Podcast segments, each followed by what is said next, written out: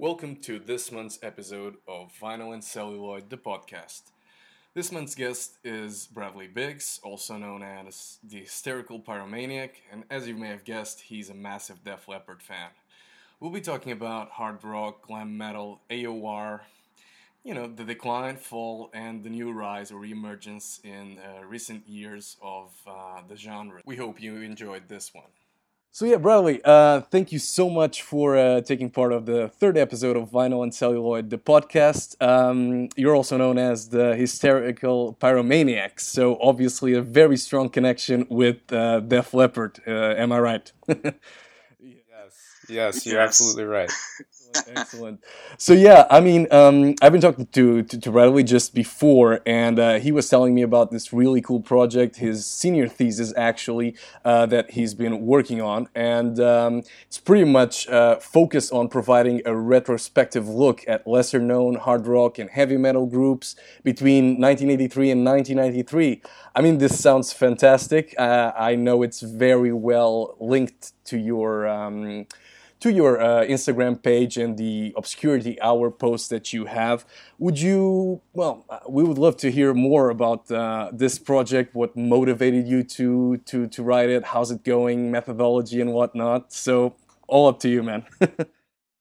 Yes, absolutely. Thank you for mentioning that. Um, I, I, am a student at Cal State Fullerton. Uh, I'm in the university honors program there. So, uh, as a part of being in the program, at the end of my four years, um, I have to create a senior thesis, and it can pretty much be about you know anything you want it to be. But for me personally, I know that I have such a strong connection and such a strong passion for hard rock and heavy metal. I figured, you know, what better topic to bring into my thesis than that? Um, so course. yeah, like you said, it's this is totally going to be focused on um, the more obscure bands. You know, the bands that may have released a demo tape or two, or maybe even just a single or two, and mm-hmm. for whatever reason, whether it be for mismanagement on part of the labels or personal tragedies or you know band members leaving and going to different bands whatever the reason may be um, they just you know fell off the the face of the earth so to speak and maybe mm-hmm. only left us with just a little bit of music um, my goal in this project is to sort of immortalize their legacies and and honor them by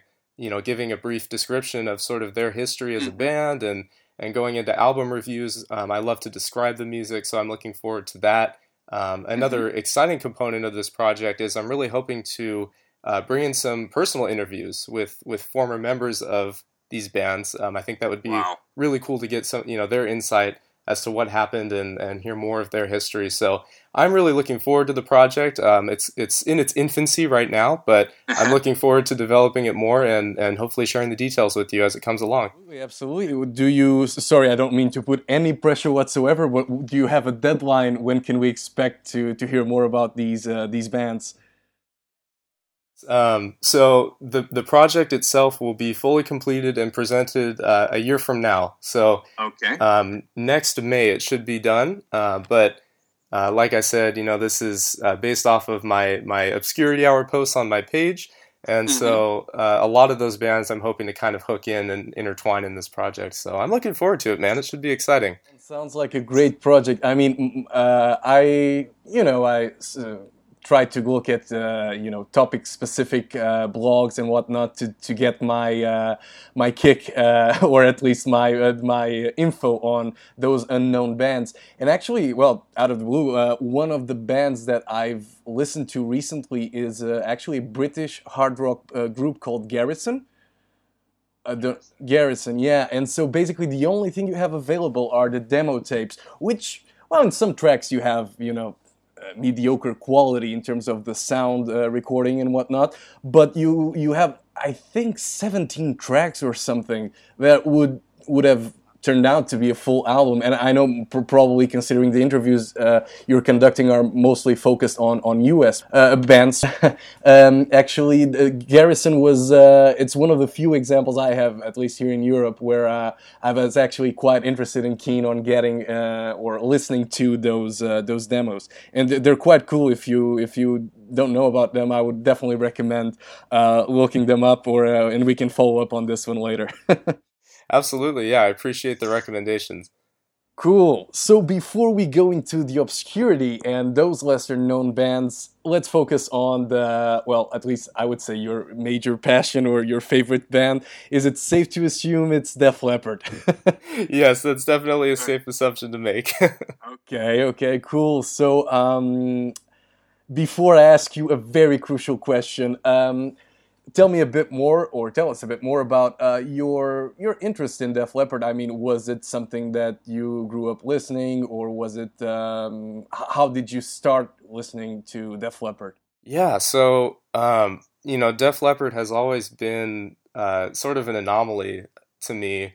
Um, you know, I first heard them when I was a kid, and and my mom was actually the one who introduced them to me because she she grew up as a fan and sort of passed mm-hmm. the torch along to me. But uh, you know, it was really one of the only times where a song has just stopped me dead in my tracks. And I still remember the first song, mm-hmm. you know, I heard was, was Rocket off of the Hysteria album, and just that that thundering intro of Rick's drums just floored me. I don't know what it was, but all I, I all I knew was that I had to hear more, and so I kept listening, and I got a hold of the the Vault album, uh, Greatest Hits, uh, released mm-hmm. in 1995. That was kind of my first you know taste of of the band and then from there I I was hooked. I wanted to hear all their stuff. Um, and it you know it's really interesting because Def Leppard is one of those bands where their fan base can be a little polarized between their early work, you know, pre-hysteria mm-hmm. and and their later work. Um, but for me personally, I'm I'm a fan who loves all of it. I'm not too picky, but um, absolutely my favorite album of all time. Kind of going back to that first time I heard Rocket uh, would definitely be Hysteria. Serious. So that was my key question, and we will follow up on that later. Uh, just sharing a bit. Uh, you mentioned anomaly. I would even um, there, there's one really interesting thing because for me, uh, I started to listen to the Flipper the same time I got into to hard rock, and I mean, yeah, it was both pyromania and hysteria, and then I went into their earlier stuff and later stuff.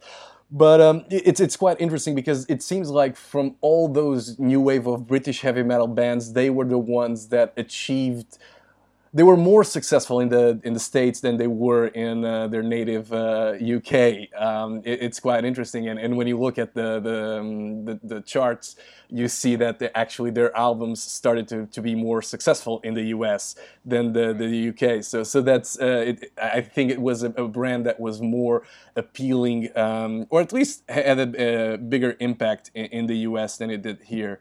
Um, so you mentioned uh, Hysteria as your favorite album. That was my, my follow up question: Pyromania versus Hysteria. Um, and it, it's interesting because you, you, this is the polarizing question that all all fans uh, are all Def Leppard fans are faced with. Um, I mean, I know that for example, Hysteria was the original concept was to have the hard rock equivalent of Michael Jackson's Thriller, right? So having almost every single track being a hit single and whatnot. It it didn't turn out that way. Uh, if I, think you'll agree with me on that one. But um, again, what's your take on this pyromania versus hysteria uh, debate that goes on? I mean, what what drove what what drives this discussion? Is it the heavier sound of Pyromania that uh, the fan base was expected to continue and didn't get their fix with Hysteria? What do you think that drove that or that drives that discussion? Yeah, you know that's a great question, and uh, certainly I don't expect to arrive at a definitive conclusion mm-hmm. since it will just be my mm-hmm. opinion. But um, you're right. You know this really is a, a debate among fans and I think both albums are so incredibly strong, and a lot of that um, is, is, definitely owed to you know producer Mutt Lange, uh, mm-hmm. terrific producer, my absolute favorite. Um, but you're you're right in that Pyromania did sort of still have influences of that new wave of British heavy metal sound uh, that mm-hmm. fans mm-hmm. knew off of early albums like On Through the Night and High and Dry, uh, High and, dry. and, and, they enjoy and they enjoyed as well. Um, and Pyromania for me adds a really really great element in their live shows. The songs that they do still perform off of the album, uh, "Fool" mm-hmm. and "Rock of Ages," "Photograph." Those yes. integrated into their live sets now, I feel really really tie it together and make it complete. Um, and Pyromania for me has always been um, sort of about the the tracks that don't have as much radio exposure or you know notoriety among fans. Um, mm-hmm. You know, I love Photograph. I love Rock of Ages, uh, and I think you know going back to how you mentioned that uh, Def Leppard really broke and sort of cracked the U.S. market more than it did in the U.K. at one point. Uh, and yeah. a lot of that is owed to Photograph, I believe. But um, for me personally, I love I love songs like Stage Fright. Um, I love songs like Die Hard the Hunter. You know, just mm-hmm. these uh, these tracks that you know they created with the intention of making Pyromania such an incredible album, and yet years later those are not played in concert. Those are not played live. Um, they're more of deep cuts that I think really tie the album together more than hits like you know Photograph and, and the ones that everyone knows. Um, mm-hmm. And then we come into Hysteria, where you know I, I love the album because if you were to take one song away, um, I I don't believe it would be Hysteria anymore. And not to say that every song on the album was was a, a hit in terms of sales uh, or you know charts, but mm-hmm. I believe every song on the album makes the album. Um, and Hysteria, it whether it was Mutt Lange's you know perfectionist spirit or um, you know looking at the album through the lens of Rick Allen's triumphant return after he lost his arm. Yes. Um, something about it just makes it magical. Uh, like they say, it's a magical mysteria. It really is. Um, and one other thing that I love about the album is that you don't have to know a lot about the band's history. You don't have to know a lot even about music. If you just listen to it, you know that what you're listening to is good. And that's if you're able to do that, um, to me, that's a sign of, of truly a knowledgeable uh, band. And something that I've heard Joe Elliott come out and say is that you know Def Leppard was never truly a, a metal band, as demonstrated by albums like Hysteria and even Adrenalize. Um, mm-hmm. Mutt Lange, when he was producing the album, made it so that way he could take elements from uh, several different genres and and put them together to make this monster album that would do well in terms of sales. So um, to me, that's what Hysteria is, and you know, it in my head, it, it does trump Pyromania in the sense of uh, just overall tone of the songs and what it does, you know, the emotions that it evokes in me personally. But of course, that's a matter of personal choice. No, brother, absolutely. I mean, I, I tend to sit in the the um, hysteria uh, side of the debate. Uh, I, I enjoy Pyromania, but uh, and it was interesting that you mentioned if you take one song away, it, it's like it's not the, the real deal. I have just one thing to add. I would actually add one of the outtakes that was included in the 2006, you know, the new edition, uh, and that was uh, "Ride into the Sun." I mean, I I love that track I love that track. And I think if it were released back then, it would have been a hit single. Um, the other other um, track I love, and again, this goes into the cover uh, side of it. It's uh, Def Leppard's cover of Alice Cooper's uh, "Elected," uh, the live version. And for me, I mean, I don't say this easily, but it trumps the original. Uh, and I've seen uh, Alice Cooper live, uh, and I have to say that uh, yeah, Def Leppard uh, surely does does it better. I'm absolutely with you there, and, and, it's just amazing. You know, they're such a versatile band, and even if you go back to Pyromania and look at the uh, deluxe re-release version, um, you'll find a live version of of Traveling Band on there, which they mm-hmm. play with Brian May from Queen. And then, mm-hmm. meanwhile, in the songs, they they slip into a cover of Led Zeppelin's "Rock and Roll." So you have Def Leppard on stage with Brian May playing Led Zeppelin. It's just like it can't get much cooler than that. yeah, for sure. Amazing. So um, yeah, I mean, um, obviously, I think we we, we talked about uh, Def Leppard, and we can come back to this subject. But I'm keen on hearing more about what I don't know, and I, I know you are the expert on Def Leppard here. But uh, again, from that period, 83 to 93, um, which band or which gem do you think um, most people don't know about and should? Or most fans of hard rock, of the hard rock genre, should know about and don't? You know, that's an excellent question, and uh, it's taken me no, sorry, no, not band, bands plural. So I am, I don't, I don't hope to you to to come up with a single name, but uh, several of them because I know uh, you'll have several. Right. um, and you know, in thinking about this question, I had about ten thousand you know artists whizzing around my head that would fulfill this category. So it really did take some thought on my end, but Um, I narrowed it down to two, just for people who uh, want to check these bands out. In my opinion, these are amazing bands. Uh, the first being Arcade. Uh, Arcade is this amazing glam metal supergroup uh, that formed in 1992. They released three albums, the first being released in 1993. And just if this mm-hmm. gives you a taste of what you should expect, um, the band featured Stephen Pearcy of, of Ratt on vocals, mm-hmm. um, uh, Cinderella drummer Fred Coury, as well as um, Frankie Wilsex, the guitarist from Sea Hags, and uh, who was the other fellow? Donnie Syracuse uh, from mm-hmm. from Gypsy Rose, as well as Michael Andrews from 9.0. So this was a super group in its truest sense. Um, it it very well could have been another Ratt album, in my opinion, and yet mm-hmm. they were not on the map at all at this point. It was 1993. Um, musical yes. tides had had shifted drastically, but this is one of the coolest albums I think you can check out from this time. That is still, um, even though I'm sure we have some fans that that know of it, uh, is mm-hmm. still a you know under the radar. And one song that I recommend personally uh, is the amazing, amazing power ballad on the album titled "Cry No More." Uh, I think that's a great place to start. Um, another band that I felt really, really, um, you know, nailed the, this category of best, you know, AOR gem, so to speak. Mm-hmm. Uh, a band called Blue Tears, and I don't know, oh, yeah. Pedro, if you've heard of them, but um, you know, myself being a big Def Leppard fan, this band I come back to time and time again. Um, they released their first album, you know, in 1990. We're coming into a new decade, and mm-hmm. it's amazing because the album itself is a, a, complete, you know, blend of of two major artists being Bon Jovi and Def Leppard, and you hear mm-hmm. their influences um, so profoundly throughout the album.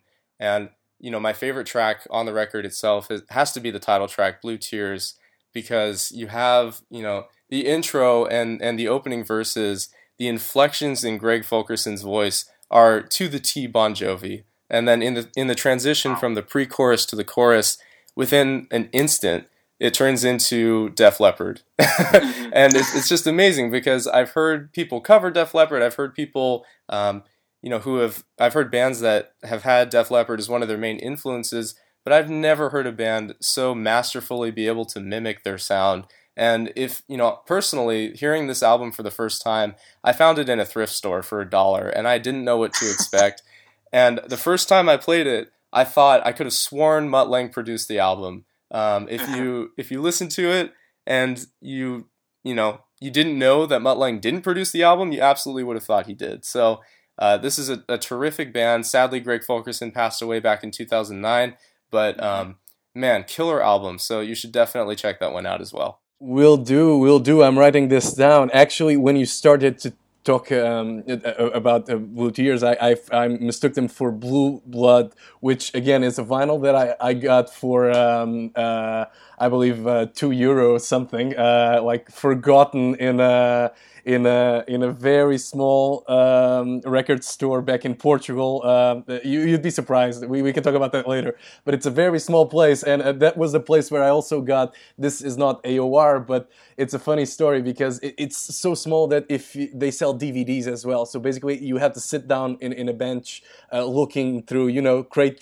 digging and if you move your back a bit you hit this like massive dvd uh, stand and everything falls down so i got i got believe it or not an original pressing of uh, the last waltz uh, with the you know the the concert that martin scorsese directed and he recorded everything right? So i got the, the, the live thing original pressing and believe it or not i mean the thing i know the value and uh, me and my dad were crazy about it. So i, I bought it uh, and it was actually in, in, a bin so i got it with um, the rolling stones uh, a rolling stones album that i didn't really want to get but i just want to get both of them to say okay here's the money and buy uh, because it was such a find. Uh, so yeah that's a funny story about my crate uh, digging period. Let's call it like that. Oh yeah, that's a score. Congratulations on that yeah, fight. Yeah, I'm I'm very proud of that one. I have to say. Um, it, it's a funny thing you mentioned uh, the supergroups because that's definitely something that um, you know sometimes flies under the radar. I would love to hear your thoughts on two supergroups. Uh, the first one being the H SAS, you know, with uh, Sammy Sammy Hagar, uh, Neal Schon. I, am sure you heard of them. Yes, absolutely. Yeah. Um, I have not had the honor of owning, you know, uh, their extensive catalog on vinyl.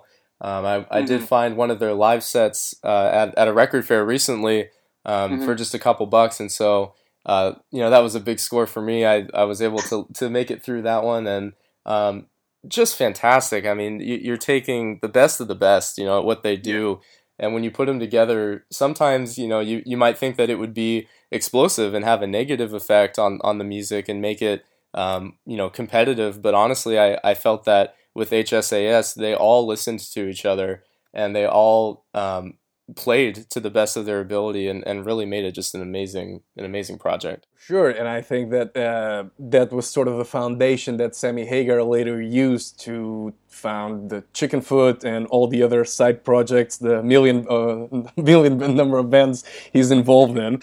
Uh, but, um, but but yeah, it, it, it, again it reached a modest position in the charts, and it wasn't. It was right before he became the lead singer of uh, Van Halen, and uh, I don't know. I think there was it, it didn't receive that much attention. But um, what are what's your take? You you pretty much you you think it's a solid album.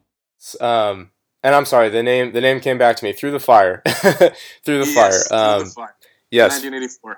yes, fantastic album. Um, and you're right. I think it was really in this critical period uh, where Sammy was, you know, between his his solo work and and about to take, you know, his position as frontman of Van Halen, and uh, you know, obviously fans would have their their disagreements on that, but um, you know, in in this band in particular.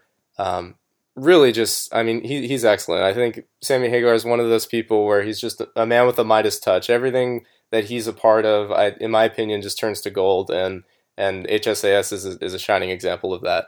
Absolutely. I mean, uh, Top of the Rock is uh, one of my favorite tracks, and uh, I think their cover of Procol Harum's uh, Whiter Shade of Pale is it's quite powerful because I mean his vocals are, are simply amazing on that one.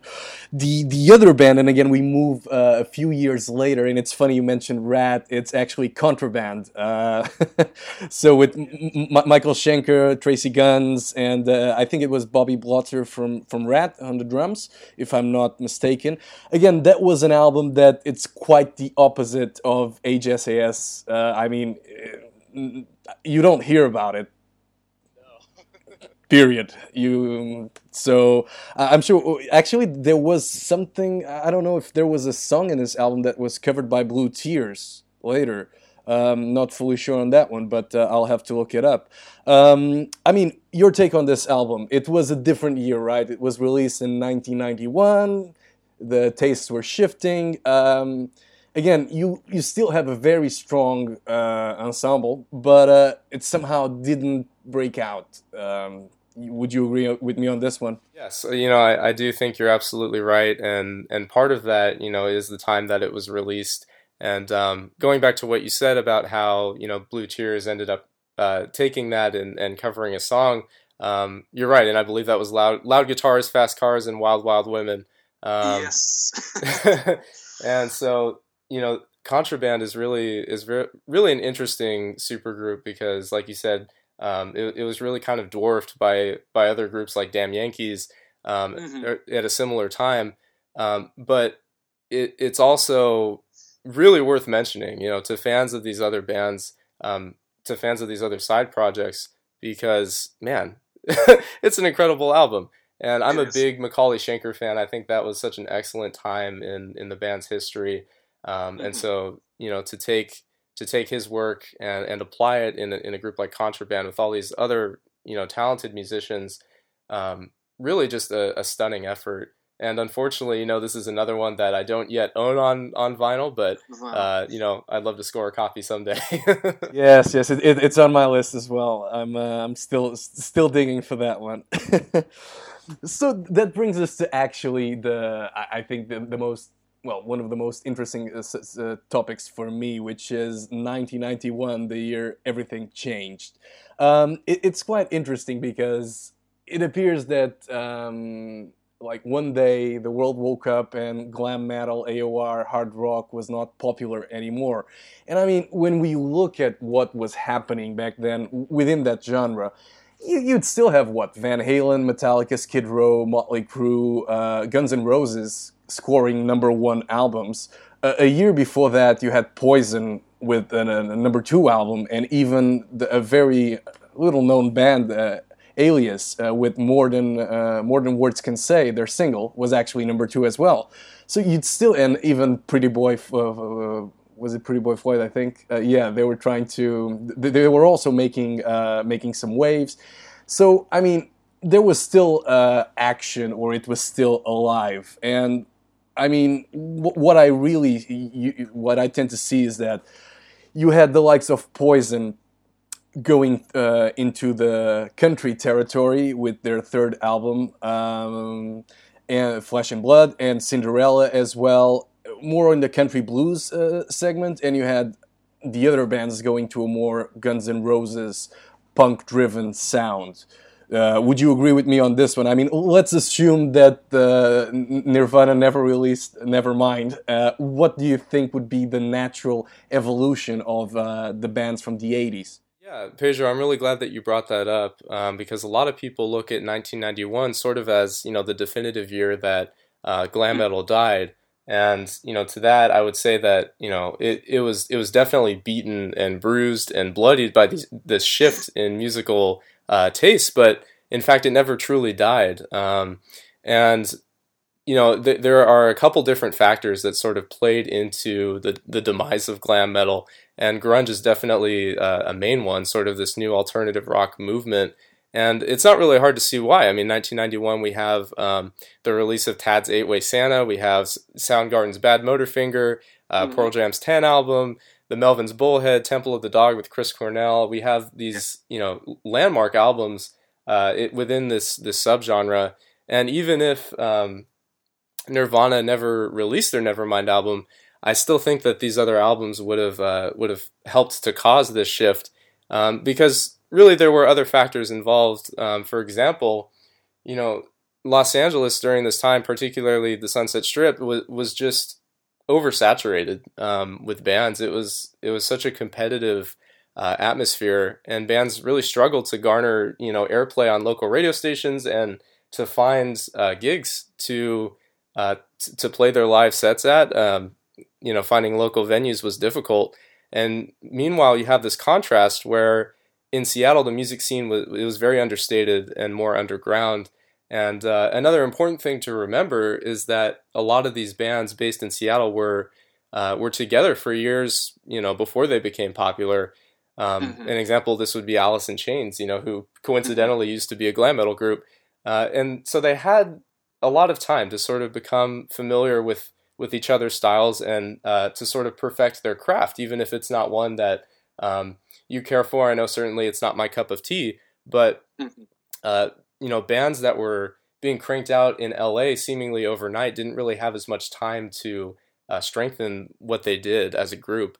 And I think another reason that sort of caused this, this decline in the early 90s was was the look of these bands. As you mentioned, a lot of these um, you know bands like Poison and Guns N' Roses and um, Cinderella were, were going toward more of a punky sort of bluesy uh, you know style. And mm-hmm. I think during this time, you know, the the look of glam metal was so huge and and flamboyant that um you know th- this new sort of stripped down look that came out of Seattle really got people's attention. And it had kind of shifted that attention away from that huge flamboyant look that people had known for so many years. And you know we see this in the fact that glam metal groups kind of tried to assimilate their style and tried to tone down their look. Um, like you mentioned, Poison's Flesh and Blood album, even leading into Native Tongue in 1993 mm-hmm. with Richie Kotzen. Um, and we see this in other albums too, like Great White's Hooked.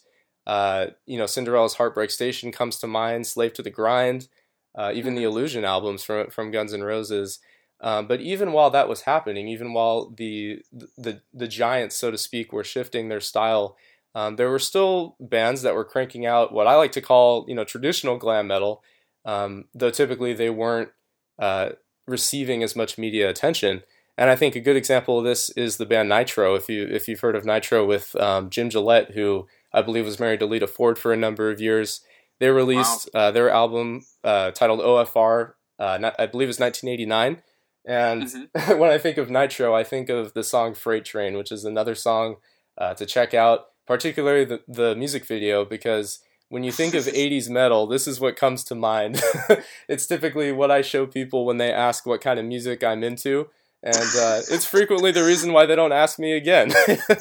yeah, uh, I have the same reaction because I showed him Breaking the Chains by Dokken. Um, so, uh, so yeah, I, I, get where you're coming from. I'm glad we can relate on that. Um, yeah, yeah, yeah, yeah. I, I mean, d- different video clips, same reaction. I would say. I'm guessing. yeah, I mean, everything between Jim Gillette's tower hair and you know we have a four-necked guitar descending from the ceiling. It's it's definitely worth checking out. But Nitro, I would say, is one of those bands that was still you know uh, making that same style of music. They followed it up with Nitro Nitro Two, um, Hot, Wet, and Dripping with Sweat in 1991 which uh, you know was sort of an odd album, especially for the year it was released. But um, we, we see it in other bands like Roxx Gang, Dangerous Toys. Uh, yes. Uh, you know, in, in, their early early work. Um, there was also another band uh, in the early '90s called Roxy Blue. They released an album called mm-hmm. Want Some, and uh, mm-hmm. uh, you know I think this is another another good example of that. Um, and you know, off the top of my head, we have uh, other bands. You know, Bangalore Choir, Katmandu with uh, Dave King of Flogging Molly. This was uh, after his work in Fastway that he um, formed this band. Um, and another sort of obscure one that comes to mind is a band called Bitches Brew, and this uh, features. Um, I'm trying to think of how to describe it. Really, the only way I can is that it's a, a female-fronted version of Wasp, and it's it's really unique. it's really really unique. Um, but still, that style was very very prevalent. Um, and also in, in the band Beau Nasty as well, we see a lot of the same uh, sort of you know glam style that that really took over music for a number of years, even though you know times were changing and, and people's attention were moving elsewhere. Yeah I, I completely agree. I mean i have to say i'm surprised you didn't mention the band that beat nirvana for the i believe it was the american music awards for best new hard rock band firehouse. Uh, i actually uh, yeah i actually saw them live in portugal with ted Poley from danger danger as the opening uh, act yeah. Yeah, that must have been a terrific show. It was, it was. I mean, but but Firehouse, they even their ballads, uh, no, even, even well, not the ballads, but their anthems are now played out as an acoustic version. So it's pretty much like a, a retired version of Firehouse, I would say. Right. but yeah, for sure. But yeah, I mean, um, definitely one thing that I'm now doing, and again, not at the same extension you are because it's less professional, of course, but it's actually identifying those hidden AOR hard rock gems post 1993. And I'm not talking about Aerosmith's Get a Grip, uh, more into, you know, what re- like cool albums that a lot of people, um, well, that simply fell into obscurity. And uh, I don't know. I mean, you you focus on 83 to 93, and and, and that's a, an excellent batch. Do you have a personal recommendation or I don't know, a band you really enjoy post '93, uh, some excellent work that was some sort, somewhat uh, forgotten. Um, well, I do have a couple. Uh, one of them is actually the, their album was released um, in 1993. Uh, it's a band called Alley Cat Scratch, and um, mm-hmm. I'm not sure if you've heard of them, but I should preface it by saying that uh, it's not a very child-friendly album. it is very, very sexually overt. Um, it it reminds me a lot of uh, you know Metal Skool pre Steel Panther uh, sort of mm-hmm. lyrical mm-hmm. style, but um, you know it it really is a pretty sensational album. Um, it's it's very sleazy. It's it's it's more of a sleaze metal sound uh, combined with sort of the, these little um, flares of glam. Uh, so that mm-hmm. that's a great one to check out. Another one uh, is a band called Erotic Suicide. They released uh, their first album titled Amusement Park. I believe it was 1995. Um, a- another one where it's it's a little bit you know it's a little bit different just because it was the mid 90s at that point, but still um, still has that 80s sound, still has that those great melodies. Um, that's another one to check out as well. Um, and you know, in, in terms of post 1993, I know that there definitely were uh, bands that were still making their music. A lot of them were not based uh, in the U.S., so it does require a little bit more research on my end. Um, mm-hmm. But you're, you're absolutely right. There are definitely it, there's no end to what to what we can mm-hmm. find. Absolutely, I would have to say from my side, I would point out, and again, I'm breaking my own rules of not using uh, commercial names, but uh, I would say the three albums post 92, 92 onwards would be Lancia. So I really love that album. And uh, you mentioned uh, Melody, and I recall the song Sweet Melody by Valencia. So I, lo- I love that album. Uh, the, the, the second one would be uh, Four the Hard Way by Danger Danger. Um, and again, this one is quite, um, well, it's well known, but for me, it uh, deserves more credit. And that's Vince Neil's uh, first solo album, Exposed uh, which with Steve Stevens uh, in the guitar. I mean, that album is simply amazing, in my opinion. yes, I'm really glad you brought that up. I mean, next to Too Fast for Love, and uh, you know, I mean, I, I, love all of Motley's work, but I think Exposed is, is one of the best, you know, studio efforts on, in terms of Vince Neil. Um, so I'm glad we we share that opinion. yeah, I mean, in, in all fairness, and uh, being a fan of Motley Crue and, and especially Vince Neil, I, I could never finish his second album, Carved in Stone, I believe, uh, from '95. Um, I could never finish that album. I mean, I just I can't. I don't know. I don't know. I don't know what's your take on that album, but but for me, it's very difficult to actually go through song by song. Yeah, you're right. It, it is a it is a step away from from his previous work. So I, I, definitely see how you feel that way. He went back uh, as the frontman to, to Motley Crue in '97. So I mean, if that, that needed to happen for us to get Motley Crue back again, uh, it's fine. I, I'm I'm willing I'm willing to accept its existence. So, um, moving to 2019, I mean, currently we have Greta Van Fleet as the, you know, the new kids on the block, uh, making some waves in terms of the hard rock uh, scene. More than, I mean, beyond them, what currently is, I mean, if you had to pick up a, a, a recent release within the hard rock AOR genre, I mean, what which album would you pick? Which which band do you think that is now uh, the new thing or has an amazing sound? Yeah, you know that that's a great question. Um, I I do want to give a little shout out here because um, you know I I was thinking about your questions and I was thinking about you know which label sort of embodies this new spirit, you know, the, the, these this new generation of rock and roll. And um, I think one label that does an excellent job of that is Frontiers Records, uh, you know, based in Italy. They, mm-hmm. um, you know, they they make that their mission, and so I think if you were to go on their website, go on their social media page, whatever, and and check out their releases. You would find plenty of um, new bands that are are picking up the torch of rock and roll. Um, in my personal opinion, I love uh, the voice of Ronnie Romero, and you know he's mm-hmm. he has he has fronted so many bands over the years, um, including Rainbow. But you know between his projects like Lords of Black and uh, CoreLeoni, and and I believe he um, uh, oh, what was his other one? Um, Destinia he has such a terrific voice. Um, you know, bands like Ferrymen, others. Um, he he's definitely worth checking out if you if you have not heard any of his material. Um, I, I strongly recommend that you do listen to him. Um, another one that you know I think is really sort of on the up and up. Um, I I'm trying to remember because there's so many that I, I have off the top of my head here, but um, one that I think really is taking up the torch uh, would be Animal Drive um, with G- Dino Jelusic. Uh, terrific voice. They just released a new EP um, called Back to the Roots, where it, it's a cover EP. Um, they just are covering their influences. But um, check out their first album, Bite, which was released last year. Uh, killer voice on this guy. So I think that's definitely another one that's worth checking out. It's amazing. I, I mean, my recommendation from my side, I well, I pick up a, thing or two uh, here and there, but uh, it would be room experience because you mentioned Italy, right? And uh, this is actually you have uh, the the lead singer is actually British, but the the rest of the the band members are Italian. So you have uh, room experience is, is, uh, I mean, they deliver really good AOR and the album was released in 2015, I believe, um, and it, w- it, it was simply amazing. Uh, I really enjoyed that one.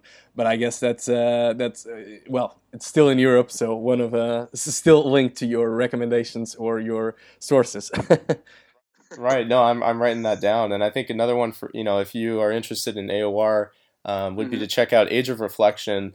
Uh, new bands, they they really don't have much of a following, but um, they're working on wrapping up their second album right now, and, and their first is just top notch, amazing AOR. So I would also suggest that you check them out. Will do, will do. Um, so a bit more into your collection right now and your gig experience. I would say, what's the um, the album your I mean your biggest achievement in terms of album acquisition, or the the one you're most proud of having in your collection? Right. Um, man, you know that's a good question. I I had the honor of of meeting Rick Allen um, from Def Leppard last year on behalf of the Percussion Marketing Council, and I I brought along um, two copies of Hysteria. Um, one of them is is the uh, picture disc LP, which was you know released back in the day, mm-hmm. and um, he was kind enough to sign that one for me. So that's sort of my my holy grail at the moment. I, I have that one hanging on my wall. Um, you know, other albums. I, I have a few Stryper records that are signed. Um, you know, some signed Motorhead. Uh, you know, just some some ones that are definitely more hard to come by nowadays. But I'm curious to hear what yours are as well. Uh, I, I would have to think about it. I think that the last waltz is, is one of them. Um, I don't know. I, I was quite uh, quite happy when I got uh, Vince Neil's Exposed and actually Aerosmith's Get a Grip because for me, any album post '92 that you can get in, uh, you're able to buy in vinyl. It's it's quite quite an achievement because back then uh, CDs were, were the thing, not not vinyl anymore. So I'm I'm quite uh, quite happy with those two purchases. Um, I don't know. I'm, I'm I have to think. I actually got uh, Van Halen's latest album with back with David Lee Roth as well, so that was uh, a tad expensive. But yeah, that would be the. I think those would be the three best acquisitions, or the ones that were difficult to come by, but I, I managed to get them. That's terrific. Yeah, I've always wondered about that because I I've seen you know on on Instagram I've seen people who are are based over in Europe and their collections I feel are so much more um, difficult to find over here in the states. So I always wondered about that. Like you know, uh, vinyl in the '90s, it, how rare is it over there versus over here? But um, yeah, that, that's interesting that you say well, that. Let, let me give you an example. Um, so this is a bit uh, outside of the scope of our conversation. AOR, it's actually Keane, uh, and I do love the band, and I do love their album Hopes and Fears, uh, 2004. Um, but again, before up, up until a couple of years ago, you could find I don't know maybe. 10 copies on Discogs, all uh, like the selling price would be starting at $200, right? Um, so that was, and even that was like the, the quality was like eh, dubious at best. And then they re-released the the album, and that's when I bought it. But uh, so so sometimes it's it's very very difficult to acquire, and and, and then you get like vinyls coming from Brazil, sometimes uh, from countries where you really think, wow, did Bulgaria have such a strong Motley Crue fan base in 97 that they have Generation Swine? Um, no, I don't think so, but well, maybe. Uh, and I actually uh, got one from uh, from Japan because I do have a friend who goes there for work quite often. So I got her to get me a vinyl uh, from Japan. Um, it, it's not it's not a, an, a, Western band, but it's actually a, a Japanese um, Japanese composer, and I I got that one. But again, it was somebody who went there and actually got it for me. Um, but but yeah, it's it is difficult, and I, I, I ordered several vinyls from the U.S. You you are able to find like some collectors who have some rare or specific editions here, but it's it, it's it's difficult to to come by. I, I would say. I see. Mm-hmm. And um, yeah, I guess next in full, I mean, the, the biggest question would be um, your favorite gig, the, the best concert you've been to, and is it Def Leppard? oh man, well, I'm a little biased, so I would probably say yes, just uh, because last year, uh, you know, when they toured with with Journey and with Cheap Trick, uh, mm-hmm. such such an amazing opportunity to not only you know go backstage and and see the band, but um, you know to have great seats afterwards to watch the show. Um, I'm always someone who sits up in the nosebleeds. I'm always way in the back where no one can see me. Um, so in order, you know, it, when I got the experience to be up close, that was really sensational. But um, you know, and, and, this sort of does fall out of what we're uh, talking about. But um, I I saw Bryan Adams a couple of years back, and mm-hmm. it was it was just an extraordinary night. Um, there was hardly you know anyone in, in the stadium. I think it was because it was probably a Wednesday night or something, but um, just an absolutely amazing show. He has such a great voice still, and and you know he just released mm-hmm. his new album. Um, that was definitely one of one of the best concerts I've been to. Just a really really great show overall. Great. Uh, I mean, I have to say, I missed out on a great chance to see Whitesnake and Def Leppard uh, in the same night. So I'm uh, still uh, having nightmares about missing out on that one. But um, I-, I would say my number one concert, and again, outside of the scope of this conversation, is your uh, your country's icon and idol, Bruce Springsteen. It was an amazing concert. I mean, three hours, a three-hour gig. Uh, he was headlining this music festival back in Portugal. It was his second time. The first time he was he was in Portugal was in '93 without the E Street Band. So I mean, to see a three-hour gig from a guy who's like pushing 60 something it was just like mind blowing and all the classics and everything it was it was amazing so that would be my my first uh my first pick the second one would be uh, Motley Crue's farewell tour with Alice Cooper as the opening act. It was outstanding. I, I saw it. Uh, I went to Germany. I, I, flew to Germany quite a few times for concerts. One of them was Aerosmith. The the other one was um, was this one. And I mean, I was there by myself because my friends uh, bought tickets but then couldn't join. So I, I, was there by myself, and I immediately mingled with the you know locals, uh, despite despite my German being basic at best. And they were all like you know wearing the the spandex and the long hair, and you're having a conversation about like uh, John Corabi, like we don't want to talk about him and da da da. So so you get into the spirit, right? It was such an amazing night, and uh, Alice Cooper. I mean, I, I always I always enjoyed Alice Cooper, and I do own both uh, Billion Dollar Babies and uh, Trash, um, and to two different eras, right? But but I'm a, a massive fan, and I I just want to see him live, like solo, not as an opening act, because it impressed me. It's it's it is a crazy show. I mean, the visuals the visuals are just wow. He I think he was he was beheaded in the middle of the set. Something, you know, the, the crazy stuff he pulls out. But it, it was simply amazing. Yes, definitely. Oops. Oops. No problem. Okay. Um, so yeah. Yeah, no, that does sound amazing. Uh, it was crazy. Um, Bradley, listen, that's these were all the questions I had for you. Um, thank you once again so much for, for being on uh, my humble podcast, and uh, I hope to hear more from you and your ongoing project, and we get to see the final output next year. Maybe we have you back on the podcast and um, tell you t- tell us all like from May 20 or April 2019 to May April 2020 th- that journey. You know, we wanna we wanna know. Absolutely. I would love to to be, you know, back on your show and I so appreciate you having me. It's been great talking to you and if you're ever in California, man, don't be a stranger. Come on by. Thank you so much and uh, we'll definitely be in touch.